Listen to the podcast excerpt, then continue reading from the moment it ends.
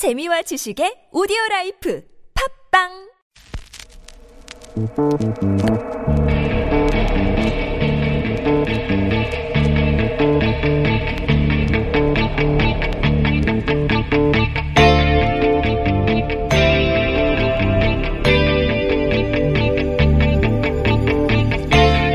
안녕하세요. 김호준의 뉴스공장에서 까칠한 미식가 코너를 맡고 있는 마클레미스터 황교익입니다.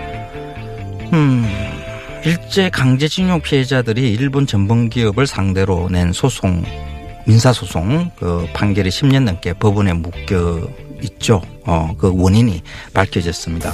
김기춘 전 비서실장은 박근혜 전 대통령 지시로 차은성 당시 법원 행정처장과 회동을 갖고 재판 연기를 요청했다고 검찰에 진술했습니다.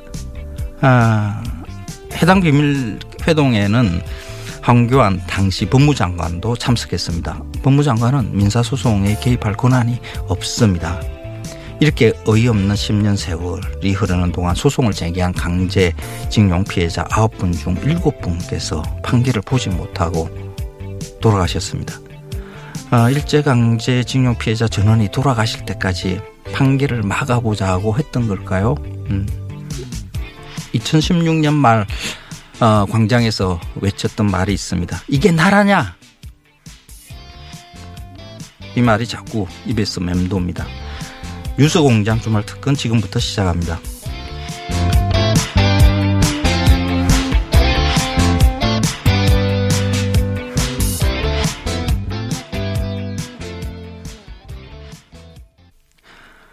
주말 특근은 지난 한 주 청취자의 큰 호응을 얻은 인터뷰로 다시 들어보는 시간이죠. 어, 73주년 강북지를 맞아 방송된 내용이 있죠.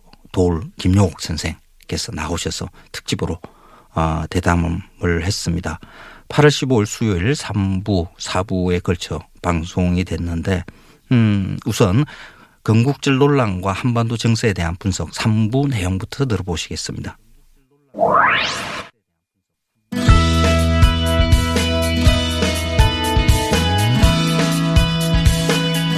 광복절입니다. 시대 철학자를 모셨습니다.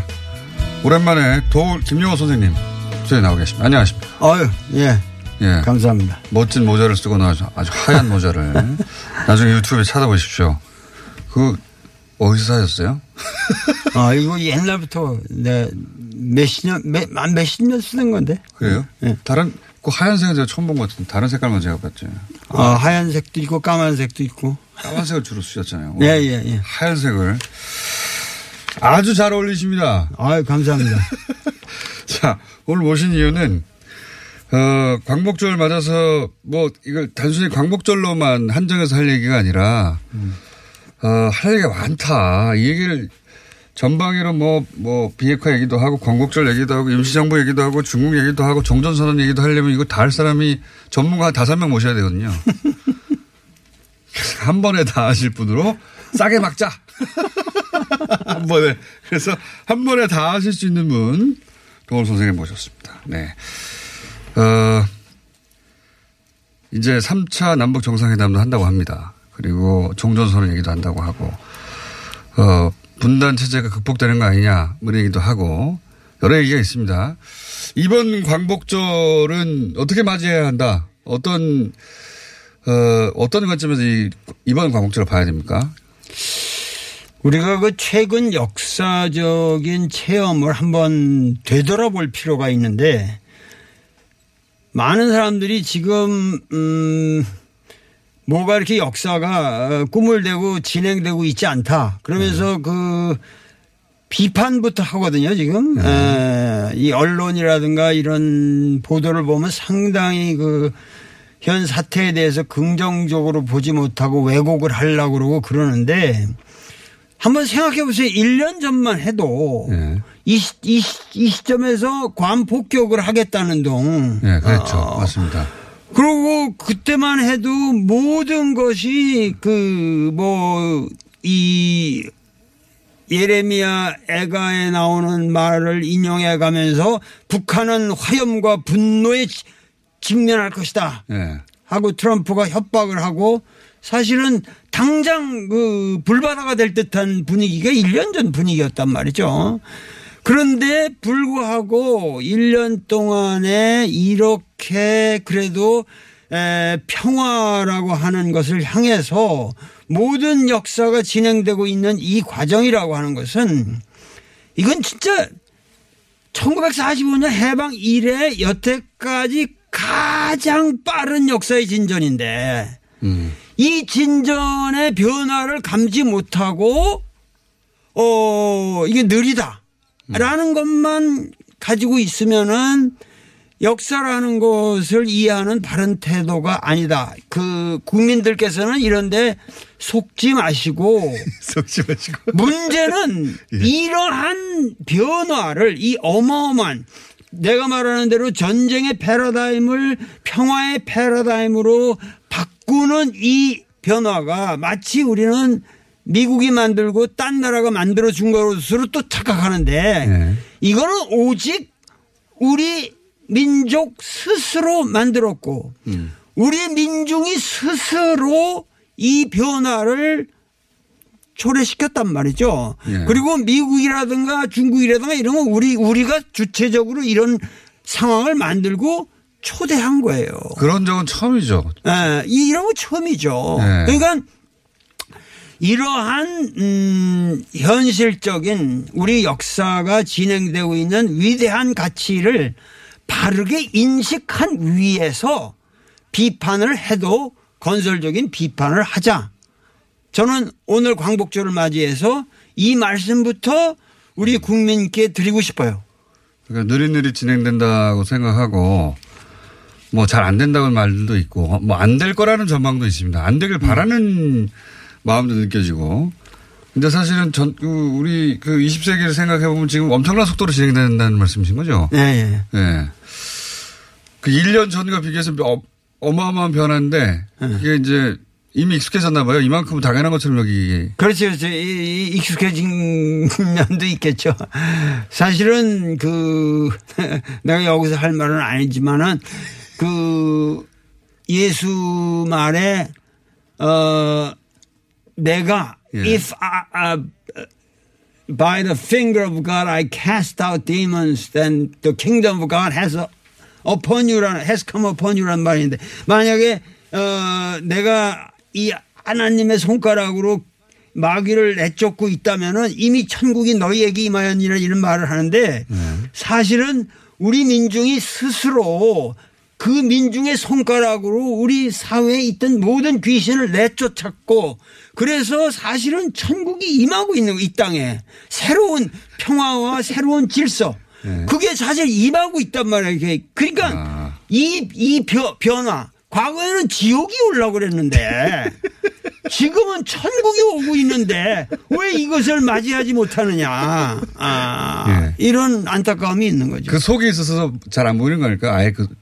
그 안에 들어가 있으니까. 아, 이거는 그늘 그 사태를 항상 객관화해서 에, 우리가 나가야 할 방향을 보다 치밀하게 우리가 이 그래 그래서 지금 하늘 나라가 오- 오고 있다. 천국이 이 땅에 임하고 있다라고 하는 것을 하려면 천국을 맞을 수 있는 인식이 있어야 된다. 국민부터 지금 어, 위정자들부터 그런 모든 인식이 있어야 되는데 내가 그런 면에서 너무 부족한 것 같아서 오늘 좀 큰 소리, 쓴 소리를 좀 많이 해야 될것 같아요. 그 한반도 평화체제라는 게 과거에 비하자면 그 과거의 그 분단과 대결 국면은 지옥이라면 이제 평화체제라고 하는 오고 있는데 우리가 그 안에 있다 보니까 조급하고 혹은 느끼지 못하는 거다. 네. 아마 한 뭐 한 10년 혹은 뭐 100년쯤 지나면 그 역사를 쓸 때 엄청난 속도로 그때 진행됐다고 아, 하겠죠. 이거 뭐 지금 눈부신, 지금 아니 어지러운 저, 저, 저 뭐야, 뭐 청룡 열차 타고 있는 거죠, 지금. 청룡 열차. 예. 역사의 청룡 열차에 올라탄 상태. 올라탄 상태 지금. 예. 아까 영어 하실 때 꽤 발음이 좋으시더라고요. 네, 깜짝 놀랐습니다. 내용을 떠나서. 어, 자, 그 오늘, 오늘 그런 얘기를 쭉 할 텐데, 어, 광복절이니까 우선 이 얘기부터 좀 여쭤볼게요. 네. 어, 건국절 얘기가 또 나왔어요. 그러니까, 어, 3회, 상해 임시정부가 19년에 수립돼서 그때를 건국으로 봐야 한다. 라는 주장과 이승만 정부가 어, 시작한 48년이 건국절이다. 이 얘기가 또 나왔거든요. 이거 어떻게 보십니까? 참 나 이런 얘기가 너무 한심해서 내가 입에 담, 담기가 좀 송구스러운데 예, 소년들에게 그 문제는 뭐냐면은 어떻게 해서 지금 1919년이나 1948년이냐 하는 이 논의 자체가 이게 어떤 면에서 진보와 보수의 뭐 트레이드 마크처럼 이게 예. 스테레오 타입화 돼 있는데 예. 문제의 본질이 이 양쪽이 다 내가 보기엔 틀린 거예요. 양쪽 모두 양쪽 다 모두 틀린 거예요. 무슨 얘기냐면은 새로운 해석이 나오고 있습니다. 예. 이거는 건국이란 말을 쓸 수는 없는 거라는 얘기예요. 지금 나라를 세운 게 아니라 이거는 네. 어떠한 경우에도 그냥 정부 수립이에요. 정부 수립. 아, 건국이 아니라 정부 수립이다. 그렇죠. 우리가 아, 그렇죠. 건국으로 말하면은 네. 당연히 단군이 내려오셔. 다저 저 저 환인이 내려와 가지고 이 땅에 그 신시를 만든. 그래서 그야말로 단군 조선으로부터 북부여로 해서 고구려로 해서 어, 백제 신라로 해서 고려 조선 왕조까지. 그러면 이 예를 들면은 수창궁에서 1392년에 이성계가 어, 나라를 그게 나라가 아니라 정부를 그 당시 새로운 정권을 만든 것이고 그러니까 오늘날도 뭐냐면은 이 공화정에 의한 새로운 나라는 있었는데 우리가 나라를 잃어버린 게 아니에요. 그 그냥 그래서 우리가 강점 당했다고 그러잖아요. 그래서 강점이라고 그러지 나라를 우리가 상실한 게 아니에요. 나라는 있었어요. 근데 거기에 대해서 새로운 정부를 만든다고 한다면 같은 정부라고 한다면 같은 이념의 정부라면 우위로 잡는 게 적, 너무도 당연한 거죠. 그러니까 말씀은 어, 이 땅에서 위정자나 왕조가 때로 바뀌긴 하였으나 혹은 나라 이름이 바뀌긴 하였으나 이 여기에 우리- 우리말을 쓰고 음. 그리고 같은 생각하는 사람들은 대대로 5천 년간 살아왔는데 살아왔는데. 뭐 또 나라가 세워졌다고 그러냐. 어. 그냥 정부가 들어선 거다. 정상적인 정부가. 정부, 새로운 정부가. 예. 새로운 정부가. 네. 그래서 그러면 당연히 그 앞에 세워진 게 맞지 뭐 뒤에 세워진 거 가지고 따지냐 이런 말씀이신 거죠. 쉽게 얘기하면 그런데 네. 왜 앞에 세워진 게 중요하냐 하면은 예. 그 원래 우리나라 헌법 전문에 예. 3.1 운동, 그러니까 3.1 운동이라는 게 5등은 뭐, 아, 뭐, 아, 저 조선 독립국임을 선언하느라 그랬잖아요. 예. 동, 독립국임을 선언을 했으면 예. 당연히 정부가 만들어져야 되기 때문에 상해에다가 우리가 하- 서울에다가 한성 정부를 만들 수가 없기 때문에 예. 상해에다 임시 정부를 만든 거란 말이에요. 예. 어. 그러니까 그 정부라고 하는 것은 사실은 3.1 운동을 기점으로 하는 거고 예. 그리고 3.1 운동이라는 것은 단순히 이게 단순한 이게 운동이라는 말 자체가 이게 잘못된 거다. 새마을 운동처럼 3.1 운동이라는 말을 쓰면 됩니까? 그게 3.1 민족 독립 항쟁이라고. 이거 마- 워딩부터 바꿔야 된다고. 어. 그러니까 잘못했습니다. 예. 그3.1 민족 독립 항쟁이라고 하는 것은 예. 단순하게 이승만이 그 정부를 세우기 위해서 그 소수가 모여서 꿍꿍이 한 게 아니라 전 세계, 전 세계 길림에서부터 시작해서 뭐 그 저 동경 어 선언이라든가 그렇게 가지고 우스리스크고 뭐고 해가지고 전 미주까지 해서 전 세계의 조선 민중들이 각성을 해서 독립국임을 선언하고 만세를 부른 음. 이 거족적인 사건에 의해서 상해 임정이 모였을 때도 거기에 상해파, 뭐 국내파, 미주파, 노령, 만주, 중국에 있는 모든 전 세계 주요 멤버가 다 참석해서 임시 정부를 만든 겁니다. 자, 그러면 왜 이렇게 중요한 것을 거부하려고 하느냐 하는 그러니까요. 것은 예. 1948년으로 잡고 싶어 하는 사람은 이 사람들은 뉴라이트고 전부 이 뉴라이트가 주장한 게 뭐냐면은 식민지 근대화론이란 말이에요. 예, 예. 그러니까 식민지가 이게 아름답고 좋았던 거다. 우리 민족의 일제라고 하는 것은 이 고귀한 역사의 부분이다. 그렇게 되면 우리가 식민지를 통해서 우리나라는 위대한 나라가 됐다. 예. 그러기 때문에 독립운동이고 3.1운동이고 임시정부를 다 지워라. 그래야 자기들 조상이 다 친일파였거든. 그러니까 이 사람들이 뭐냐면 친일파의 역사를 없애려면은 1948년으로 잡아야 마땅하다. 그래서 이승만을 건국의 아버지로 만들자. 이거를 주장한 게 바로 이명박 아니에요. 이명박과 국정원과 그 서울대학의 무슨 몇몇 학자들 이런 사람들이 합심해가지고 이런 틀을 만들어 놓고 이걸 가지고 지금도 싸우고 앉았으니 나중에 열불이 나서 내가 이 말만 나오면 내가 이 뇌가 터질라고 그래 지금. 어. 그러니까 48년으로 잡고 싶은 사람들은 한마디로 말해서 독립운동 안 한 사람들이고. 그죠 없애버려야죠. 그러니까 독립운동을 독립운동. 할 필요가 없었다고 말해야 되는 거예요. 그런 사람들이 자꾸 이쪽으로 가고 싶어 하는 거다. 근데 재미난 거는 예.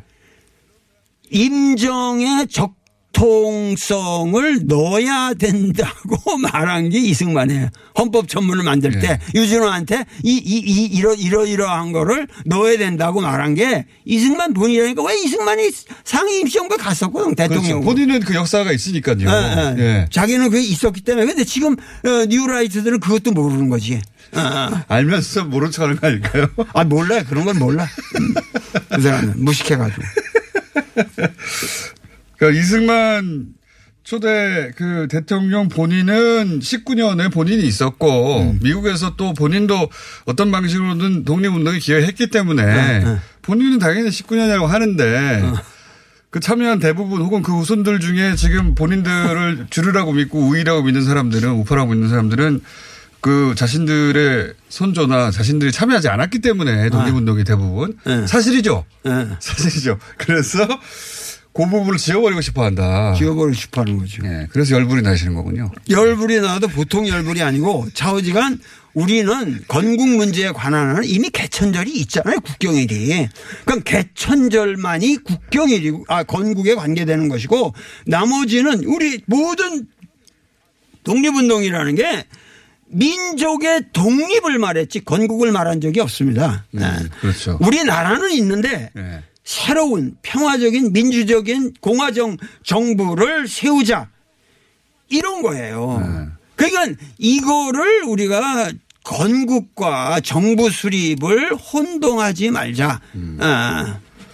어, 그, 대한민국 국호를 가지는 정부가 수립됐을 뿐이다, 그때.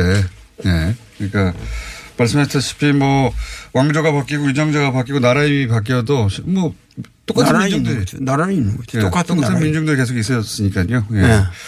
그런 관점에서 건국이라고 부르는 것도 마음에 안 든다, 이런 말씀이시고. 네. 자, 그러면은 이 그 남북 문제 결국은 이 19년이든 48년이든 제대로 돌아가려면 이 남북도 문제가 해결돼야 되는 거 아닙니까? 한반도 전체에서 그 3일 항일 독립 투쟁이 있었지. 말씀하신 대로 3일 운동이 아니라. 어 남북이 따로 하지 않았잖아요 그때는. 그러니까 아직도 온전히 다 어 뭐랄까요. 돌아가지 않은 건데 정상의 상태로. 어 지금 비핵화 문제 나오고 뭐 종전선언 문제 나오고 3차 정상회담 나오고 뭐 여러 가지 얘기 나오는데 우선 평양에서 있을 3차 정상회담에 대한 기대는 어떠십니까? 그건 하긴 하는 것 지금 같은데요. 어, 그런 문제를 떠나서 남북 관계에 예. 가장 핵심적인 사안에 우리가 곧바로 들어가야 돼요. 아, 핵심사. 무슨 얘기냐면은 예. 지금 어, 우리나라 이 정부에서도 난 어디까지 이런 문제를 생각하고 있는지 모르는데 대부분 생각하는 게 뭐냐면 종전 선언, 네. 비핵화 이런 레토릭이 떠도는데 예. 우리 국민들이 아셔야 될 것은 이미 종전 선언이라는 식의 레토릭은 예. 별 의미가 없다는 거. 아니, 그러니까 이- 앞으로 그것으로 인해서 많은 역사적인 명분의 변화가 오겠지만 예. 중요한 것은 예. 진짜 본질은 진짜 본질은 김정은이나 트럼프가 뽀대가 나야 된다는 거예요. 어? 그러니까 두 사람이 서로 그러니까 김정은이 뽀대가 나는 건 뭐냐? 김정은이 뽀대가 나는 것은 자기네 국민들한테 내가 이렇게 이렇게 해서 하니까 너희들 삶이 윤택해졌지 않냐? 예. 봐라 이게 변화가 왔지 않냐? 그래서 그거를 구실로 해서 비로소 야 뭐 우리가 갖고 있던 이- 이런 거 이제는 뭐가 됐으니까 이거 다 줘버리자 이래도 된다. 핵탄도 ICBM을 줄 수도 있다. 네. 이렇게 되려면 국민들이 야 정말 이게 변화가 왔다. 네. 즉 무슨 얘기냐면은 지금 필요한 건 종전선언이 아니라 네. 종전선언 얘기는 다시 내가 하- 하겠지만 종전선언이 아니라 지금 가장 시급한 문제는 유엔의 경제적인 제재를 어떻게 하면은 풀어주느냐. 네. 이 문제에 대해서 우리 정부가 예. 이 이거 관계자들이 아주 치열하고 치밀한 고민이 있어야 됩니다. 그러니까 김정은 위원장의 뽀대가 나려면 제재가 풀리고 삶이 북한 주민 삶이 더 윤택해져야 되기 때문에 그러자면 이 제재 문제가 굉장히 중요하고 종전선은 뭐 정치적인 의미가 있을 뿐이지 실제로는 삶이 윤택해져야도록 만들어줘야 된다. 구체적으로. 구체적으로. 그리고, 그리고 그렇게 돼야 지금 또 북한에서도 어, 알아야 되는 게 어떻게 됐든지 간에 예. 트럼프밖에 김정은을 도와줄 사람이 없어요. 그, 그렇죠. 어. 예. 지금 미국에서 종전선언 미 국무부에서 국무성에서 싫어해요. 다들 관료들이. 예. 관료들은. 왜? 그거 하려면은 전부 여태까지 미국의 이 동남아 모든 전략이라든가 이런 게 바뀌어야 되고. 그렇죠. 그리고 자기들 저 예산이라는 게 전 변화가 해야 되고 국방비는 국방비라든가 모든 명분에 있어 이 지역에서 그 미국이 갖고 있던 위상을 축소시켜야 되기 때문에 당연히 싫어하죠. 예. 그러니까- 매뉴, 매뉴얼을 다 바꿔야 되는 거. 나 매뉴얼을 다 바꿔야 돼요. 그러니까 어, 무기도 뭐 팔아먹기도 힘을 대고 여러 가지 뭐 있겠죠. 그러니까 그런 상황에서 이 트럼프는 뭐냐면 지금 구체적인 게 필요하단 말이에요. 예. 북한에서 뭐, 뭐, 풍계리를 어떻게 하고 뭐, 뭐 이런 거 가지고 무슨 어저께 보니까 무슨 뭐 핵을 얼마 갖고 있다. 에, 핵물질 얼마큼 갖고 있다는 거 리스트를 뭐 제, 제시한다. 이, 이런 거 가지고는 또 뽀대가 안 나오고 이, 저, 이쪽은. 그러니까 트럼프는 그런데 왜 트럼프 문제는 11월 달에 선거가 걸려 있잖아요. 이 자유주의 국가는 선거라는 것처럼 이게 위대한 무기가 없단 말이에요. 그러니까 김정은이나 우리로서도 뭐냐면 이 11월 민주당이 더 승리할 것 같이 보이는 이 서, 어? 선거를 놓고 미국 중간선거. 예. 어, 이 중간 선거를 놓고 어떻게 하면 공화당이 이길 수 있느냐라는 걸 고민하는 트럼프는 자기 생명 사월이 걸린 건데 예. 그걸 하려면은 뭔가 이 김정은도 이 시점에서 선물을 줘야죠. 선물을 줘야 된단 말이에요. 그러니까 지금 이것이 정말 구체적으로 요 문제가 이 핵심이 해결이 되도록 예. 한국이 중재를 놔야 된다고. 네, 그렇죠. 근데 왜 선생님? 북한은 외면적으로 종전선언에 예. 집착하고 있는 듯이 보이느냐. 예. 이것은 북한 사람들은 김정은 입장에서는 뭐냐면은 이 충성파들이 예. 거기 그 선군 정치를 오래 하고 군대 내 이게 네. 한 사람들 있으려면 그들을 명분적으로 우리가 이렇게 이렇게 가기 위해서는 이 종전선언을 했다. 뭐 이런 거를 통해서 뭔가 비핵화를 가속시키고 이런데 명분상 필요할지는 모르겠어요. 난그칠 내용은 모르겠는데 그러나 그러기 때문에 거기도 오히려 이렇게 뽀대가 나는 선언 이런 것이 더 필요할지 모르겠으나 사실 원하는 것은 예. 경제 문제란 말이죠. 핵심은 삶이 윤택해져야 된다. 그렇죠. 북한 인민들의. 네. 자, 선생님 여기서 저희 교통 정보를 잠깐 들어야 됩니다. 네. 교통 정보를 자- 잠깐 듣고 어 3분인가요? 네. 3분 후에 어, 나머지 4부를 이어가겠습니다. 아직 할 얘기가 많거든요. 네, 네. 할 얘기가 교통 먼저. 뉴스공장 주말 특근 두 번째 순서도 도올 김용욱 선생의 인터뷰입니다. 8월 15일 수요일 4부 방송 내용 다시 들어보시겠습니다. 자, 바로 이어가겠습니다.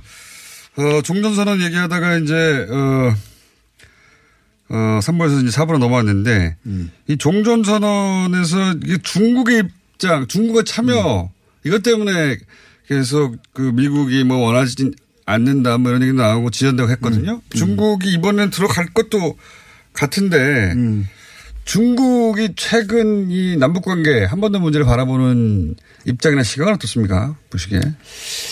역사적으로 말이죠. 예. 지금 이제 종전선언의 3자냐 4자냐 네. 지금 이런 게 핵인데 지금 이 원칙적으로 보면은 이 지금 종전이라고 할 때 그 전이라는 게 6.25 전쟁이고 그것은 중국의 그야말로 인, 음, 인민군이 100만 이상이 와서 뭐 여기서. 예. 어, 했기 때문에 예. 중국은 당연히 도덕적인 참여 자격이 있죠. 예. 그런데 형식적으로 보면은 네. 1958년에 중국 부대는 철수했어요. 어, 네. 북한에서. 북한에서 보냈다고 하더라고요. 네. 그렇고 이미 이 1994년 9월에 정전위 위 그러니까 이 예. 군사 정전 위원회에서도 철수를 합니다. 네네. 뿐만 아니라 북한은 에 소위 말해서 군사 정전 위원회라는 것을 없애버립니다. 예. 걔들은 지금 정전 위원회라는 게 존재하지 않아요. 예. 아, 그렇기 때문에 이 형식적으로는 사실은 없어도 되는데. 없어도 돼요. 예. 아, 이게. 그러나 그 미국에서는 중국이 참여하는 걸 별로 어, 원하지 원하지 않는 않고, 것 같고, 어, 예. 원- 원하지 않죠. 그러나 이 중국 입장에서는 참여하고 싶어 할 것이고 어, 그렇고 시진핑은 사실은 어떤 의미로든지 뭐냐면 그 장기 집권의 카드를 내면서 예. 상당히 여러 가지로 도덕적인 권위가 사실은 추락하고 있고 예. 그런 의미에서 북한 문제라도 자기가 이렇게 뽀대나게 에, 에, 해결을 하고 뭔가 주도하는 느낌을 주어서 예. 그 자기의 도덕적 권위를 세우고 싶어 하는 그 욕망이 있다? 욕망은 분명히 있죠. 예. 에, 그런데 저는 요번에 구구절에도 아마 전후로 해서 시진핑이 갈 가능성이 크다고 음. 전망합니다. 에, 예. 그런데 우리가 알아야 될 것은 많은 그 어, 언론에서 시진핑이 처음 음, 가는 것처럼 생각을 하는데 아, 아닙니까?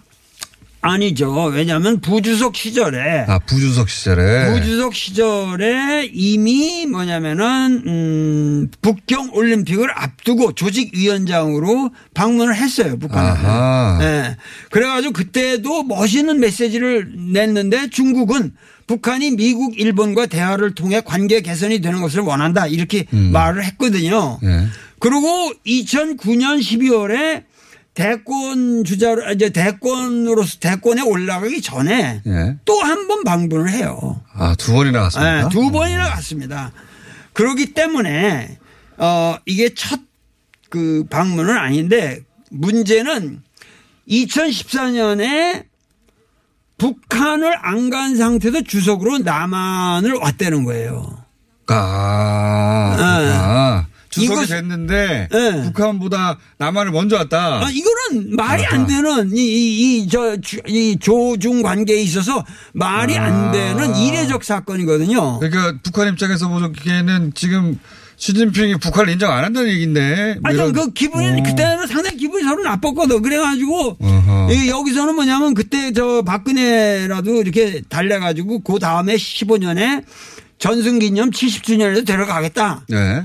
뭐 이런 목선이 있어서 완전 모르지만 하여튼 왔단 말이에요. 네. 그러니까 지금 이러한 역사적인 여러 가지 상황을 볼 때 이거를 상쇄시켜야 되는 에, 프로토콜이 중국으로서는 필요한 거예요. 음. 어. 그래서 더더욱이 최근에 막 여러 번 만나는 거군요. 이 기회에 다 많이 하자. 그러니까 아. 올해만해도 세 번을 갔는데 예. 자기가 안 오면은 말이 안 되죠. 어. 아, 그래서 에, 뭐 구구절 그날이 아니라면 그 전에라도 어, 어떻게 멋있게 한번 뽀대나게 갔다 오는 그런 음. 계획을 하고 있을 그러니까 거예요. 북한에서 보자면 김정은 위원장 체제를 지금 중국에서 제대로 인정을 안 하는 거다.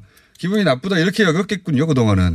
그렇죠. 서로가 예. 상당히 껄끄러운 부분이 없지 않았다. 예. 그런데 최근에 이런 걸 통해서 가까워지고 있고 이 그러니까 우리 그 문재인 대통령의 이러한 노력이 얼마나 그 국제 관계의 변화를 초래했는가라는 것도 이게 단적인 하나의 예, 예죠. 지금 문재인 정부의 이 소위 이제 중재자 역할에 대해서는 높이 평가하시는군요 지금은. 대단한 일을 해 온 거죠. 문제는 뒤에 얘기하겠지만은 조금 그 국내 문제에 있어서 어, 국민들의 예. 에, 불만이 있을진 몰라도 어, 여태까지 에, 이 해방 이후에 우리나라 역사에서 문재인만큼 이 남북 문제를 본질적으로 개선시키려고 노력한 지도자는 없었죠. 성과를 이만큼 낸 사람이 없었다 이렇게 하면 될 것 같아요. 뭐, 뭐 성과뿐만 아니라 예. 진심으로 그리고 이게 항구적으로 어, 어떠한 새로운 국면을 걸어갈 수 있는 틀을 만들려고 지금 노력하고 있는 건데 그 틀에 에, 만드는 그 과정 자체가 조금 더 핵심을 짚어라. 핵심을 짚고 있다. 아. 예. 짚어라. 짚어라. 좀 더 짚어라. 아. 핵심은 뽀대다. 오늘의 키워드 모양. 아. 그 권력자들 모양이 나게 해줘라 이거 아닙니까 그죠? 음. 권력자들은 그걸 중요하게 생각하니까 예 그게 되면 다 되는 거다 그게 본질이다. 네. 자, 뭐 알겠습니다. 예, 김용옥 선생님이었습니다. 감사합니다. 네, 감사합니다. 내일 뵙겠습니다. 안녕.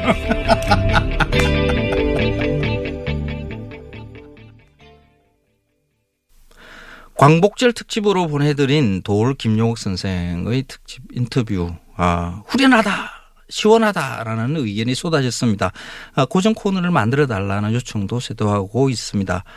1810번 청취자는, 어, 돌 선생의 뽀대나게 코너 만들어주세요. 뽀대나게. 어, 괜찮습니다. 어, 한 애- 애청자께서는 트위터에 노회찬 대표의 노르가즘에 대체할 돌 선생의 도르가즘 어떤가요? 이것도 괜찮은 것 같은데요. 아, 8456번님께서는, 음, 돌 선생 덕분에 광복절의 의미를 되새기게 됐다라고 문자를 주셨습니다. 맞습니다. 광복절 의미, 어, 많이 퇴색되고 있죠. 어, 그냥 공휴일 정도로 이렇게 여기는 분들이 많은데, 에, 그렇지 않습니다. 역사를 잊은 민족에게는 미래가 없다. 이런 말을 하죠. 어, 김희동 립 선언 이후에 임시정부가 수립되고 하는 이 과정들이 어, 우리 지금 대한민국 민주공화정의 맥을 잇고 있다라는 것을 어, 광복절에 한번 다시 다시 되새겨 봐야 되는 게 맞지 않는가 싶습니다. 어, 그 일을 위해서 어, 많은 일을 하신 애국 선열들의 숭고한 정신을 기리는 것도 어, 소홀하지 말아야 되겠죠. 어, 일본에게 반성 없다고 비난할 게 아니라 우리부터 제대로 해야 되는 거 아닌가 싶습니다. 그런데 광복절 무렵이면 또 계속해서 이 건국절 논란이 있어요. 많이 안타깝습니다.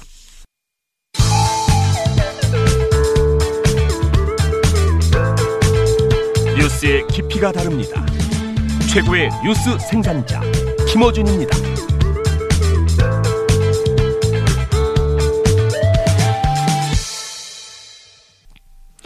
뉴스공장 주말 특근 마지막 순서는 기무사 계엄 문건 관련 인터뷰입니다. 8월 14일 화요일 4부에 방송된 한겨레 20일 하의영 기자의 인터뷰 내용 다시 들어보시겠습니다.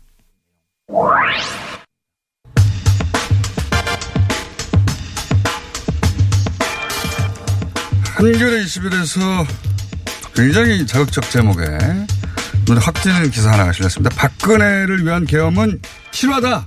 네. 하영 기자 나왔습니다. 안녕하십니까. 네, 안녕하세요. 한겨레 20일 하호영 기자입니다. 앞에 인터뷰가 길어졌기 때문에 네. 초스피드로 진행해서 핵심만 얘기해야 됩니다. 네. 그런가요?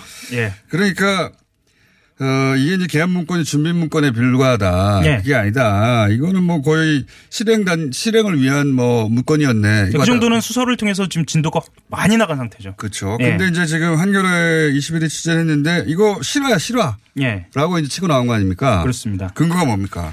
그러니까 조현천 전 기무사령관의 행적을 보자는 거예요. 조윤천. 예, 그 예. 행적을 보면은 2017년 초부터 계엄을 준비해 왔다. 그러니까 TF를 만들어서 준비를 해 왔다라는 것까지는 나왔습니다. 2017년 초라고 하면 촛불 집회가 막 한참일 때. 정확하게 말씀을 좀 드리면은요, 2016년 12월 9일 날, 네. 9일 날 이제 국회에서 어, 국, 어, 의결이 되죠. 탄핵 의결. 네. 그리고 어, 이듬해 3월 10일이죠. 네. 3월 11일에 탄핵 심판이 있습니다. 딱그 중간에 있습니다. 중간에. 예, 중간에 있고요.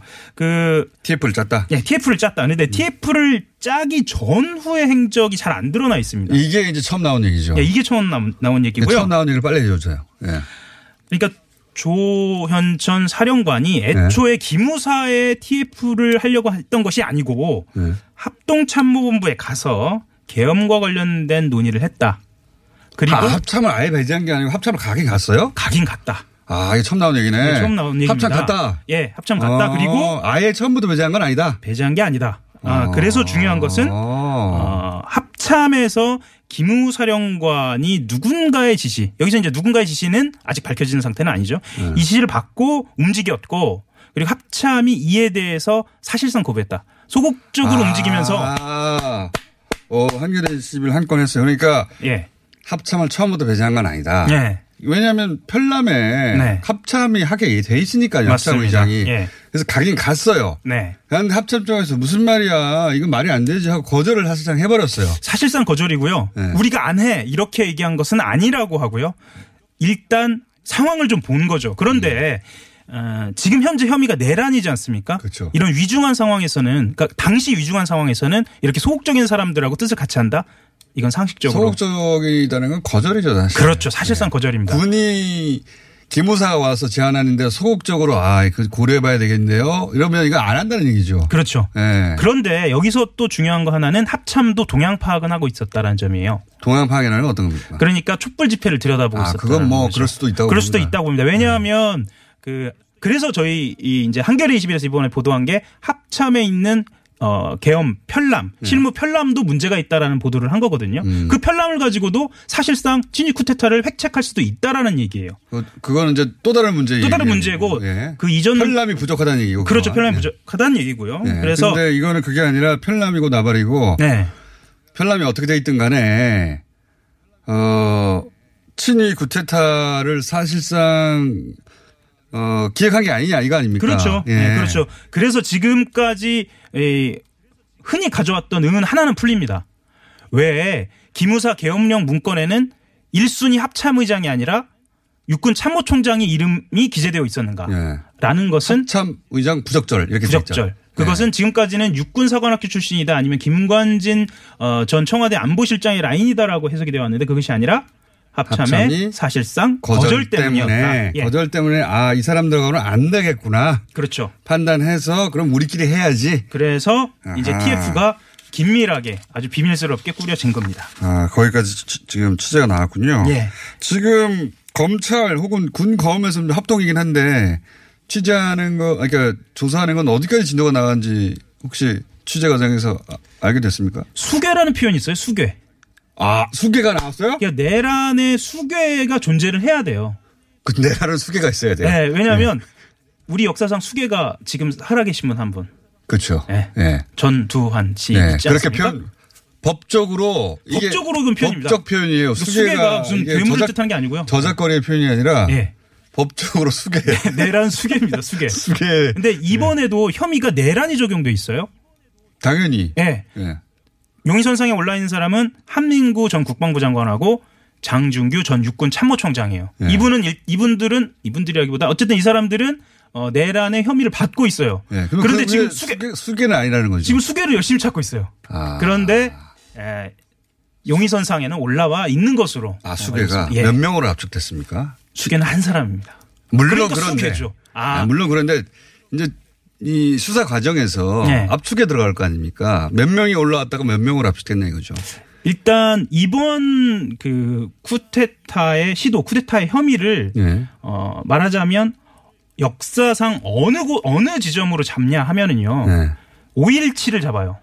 당연히 가장 비슷하죠. 가장 비슷합니다. 예. 그때 쿠데타를 역사상으로는 다단계 쿠데타라고도 명칭을 하는 사람들이 있거든요. 음. 그런 것처럼 그렇죠. 중간중간에 위수령 했다가 계엄했다가 그렇죠. 소위 이제 기부사령관에 해당되는 보안사령관이 계엄사령관을 잡아가고 자기가 결국 체육관에서 대통령 뽑히고 다단계죠. 다단계죠. 예. 예, 다단계로 진행이 되는데 이번도 마찬가지입니다. 마찬가지여서 이 다단계의 순간순간마다 아, 대표 주자들이 좀 달라요. 아하. 예. 그렇죠. 아까 말씀드렸던 것처럼 합참에 찾아가기도 하고요. 네. 그리고 국방부 장관과의 어떤 교감도 보이고요. 아하. 육군 참모총장과의 교감이 보여서 결국은 육군, 차, 육군 참모총장 문건에 등장시키고요. 네. 이 과정에서 각각의 수계로 등장할 만한 인물들이 다 존재합니다. 그 단계별 책임자급으로 보이는 사람이 있긴 한데 네. 그거는 총체적으로 누군가가 그런 검토를 하라고 했기 때문이기 때문에 최종 보스를 찾는 거군요. 최종 보스를 찾고 있습니다. 물론 어 언론에 이미 나온 이름들도 있습니다. 예를 들면 뭐 김관진 국방 음, 당시에 안보실장, 네. 안보실장. 전 국방장관이기도 하죠. 뭐어그 실장도 이름이 나왔고요.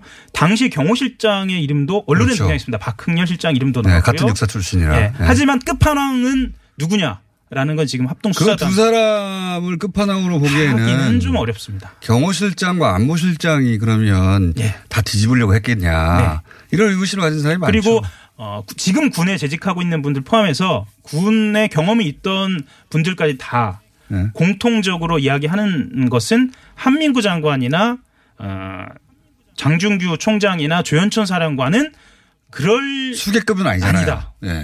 예. 예. 중간 보스 정도는 몰라도. 예, 옳고 그름이나 뭐 맞고 틀림 얘기하는 게 아니고 그럴 사람 아니다. 예. 아, 이렇게 얘기를 하고 있습니다. 아니, 국방부 취재도 오래 하셨잖아요. 네. 그래서 지금 열심히 이제 그런 거 취재하고 계실 것 같은데 그래서 수계로 표현될 만한 사람이 거의 한 사람으로 압축되고 있는 아, 중입니까? 예, 압축되고 있는 중이죠. 아, 그래요? 예. 그건 다음 시간에 다음 시간에? 기회가 닿으면 다음 시간에 누가 나오게 해준대요. 청취자들께서 허락을 해주시면 한겨레 20일 다음 호 들고 나오겠습니다. 이 번 호 1225. 어, 꼭 부탁드리겠습니다. 예. 이 내용, 그러니까 취재 기사 중에 그 내용 중에 구테타가 차량됐다 이런 예. 내용이 있다면서요. 아, 그 말씀 꼭 드려야 할 것 같은데요. 예. 이 편람에 예. 등장하는 그 몇 가지 기가 막힌 대목이 등장하는데 예. 하나는 네. 어, 계엄 상황에서 가장 중요한 것은 무기 사용입니다. 그렇죠. 국민의 기본권 중에 생명권과 건강권을 직접, 직접적으로 침해하는 거잖아요. 광주가 지금 그래서 아직까지도 맞습니다. 예. 그런데 이 기- 무기 사용과 관련돼서 어, 규칙이 없어요. 아, 정확한 규칙이 없어요. 예, 규칙이 없습니다. 다만 경찰의 직무사용법을 준용한다든지 훈령에 훈령에 준용하게 돼 있어요. 훈령. 예. 그 훈령을 누가 발령하냐면 개헌사령관이 하고요. 훈령은 그때 그때 발령하는 건데요. 맞습니다. 예. 그 훈령의 사례로 뭐가 등장하냐면 5.18 당시, 야. 5.17 당시에 자위권 발동문서, 계엄 훈령 11호, 전두환 수계가 함께 회의에 참가해서 이희성 계엄 사령관이 어, 포고했던 포고문 그것이 지금 등장하고 있는 겁니다. 이거는 어, 반드시 없어져야 돼요. 그러네요. 예. 이게 역사적으로도 대법원에 의해서도 구테타로 어 역사의 판결과 법적 판결을 받았는데도 이 그 문건에는 그걸 사례로 들고 있다는 거네요. 맞습니다. 그것뿐만 아니에요. 야. 그러니까 5.16 쿠데타에 대해서도 어떻게 기술하고 있냐면 아, 급속히 악화돼가는 정치적 사회적 상황 속에서 군내에서 개혁 의지가 분출해서 5.16 군사정변이 발생했다. 군의 개혁 의지가 이거 작성한 사람 잡아가야 되겠네 기본적으로. 이거 잡아가야 합니다. 이거. 머리, 머리의 발상 자체가 예. 5.16 혹은 그 광주가 그럴 수도 있는 일이지 하는 발상이 있으니까 이런 문구를 쓴 거죠. 애초부터. 이거 하나만 말씀드릴게요. 유신 헌법도 마찬가지예요. 1972년 10월 17일 개엄에 대해서는 유신 헌법 제정을 배가- 배경으로 사회 질서의 혼란을 미연에 방지하기 위해서. 그러니까 사회 질서 혼란이 있지 제가 않아요. 보기에는 유신 있지 않습니까? 유신. 유신의 DNA가 지금 계속 살아남아가지고 군에 핵심 골간을 이루는 일부 이너서클을 만들어 두고 그 사람들이 예. 그 사람들이 여전히 군에서 장군이 떵떵거리고 있었던 거예요. 이번 기무사 계엄령 문건 사건으로 이것까지 드러난 겁니다. 속살이 그대로. 야, 그 유, 최근이 아니라 유- 유신 때부터 이미 그거 뭐 예. 그럴 수도 있는 거 아니야? 이렇게 생각하는 사람들이 군대에서 장군이니 뭐니 하고 있었던 겁니다. 한 가지만 더 말씀드리면 을지 훈련 때 계엄을 연습합니다. 그런데 이 편람을 가지고 연습하는 거예요. 아, 이거 근- 근본적으로 매년 큰 연습을. 하는 거예요. 예. 하영 기자님? 네. 아, 시간이 이렇게 다. 됐어요. 예. 예. 다음 기사는 어떤지 미리 알려주시면 내가 시간을 잡아드릴게요. 네, 감사합니다. 오늘 괜찮았어요? 네, 괜찮았습니다. 빨리 들어가십시오. 하영 기자였습니다. 감사합니다. 기무사 해체 작업이 진행되고 있는 중이죠. 어, 그 가운데 이명박 박근혜 정부 시절 기무사가 조직적으로 정치에 개입한 사실이 속속 어, 확인되고 있습니다.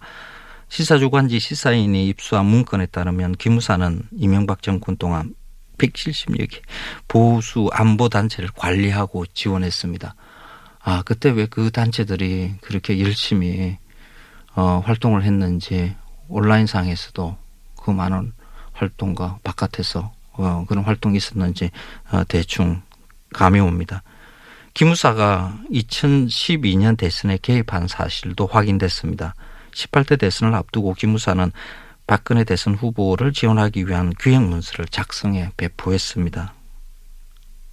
기무사는 당시 문재인 대선 후보의 싱크탱크에 합류한 송영무 현 국방부 장관을 사찰하기도 했습니다. 아, 기무사의 비위 행위가 그 끝이 어딜까요?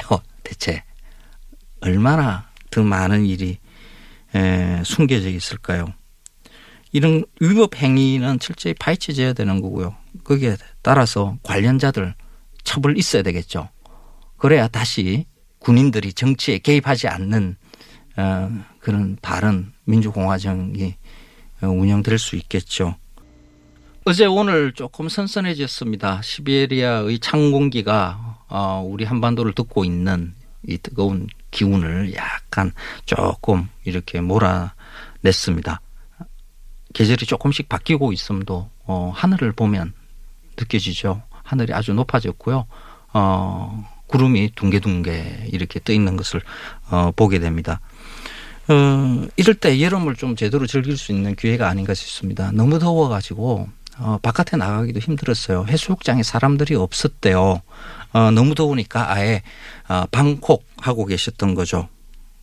주말에 음, 이제 여름을 즐기러 이제 떠나볼만 하지 않을까 싶습니다. 조금 어, 주말까지는 조금 선선하다라고 이야기를 합니다. 이맘때면 여름밤이 참 좋습니다. 어, 기온이 한 24도, 25도까지 이렇게 떨어지더라고요. 어둑해지면 집 근처 산책이라도 즐기고요. 어, 시원하게 맥주 한잔하고 어, 얼마나 좋겠습니까.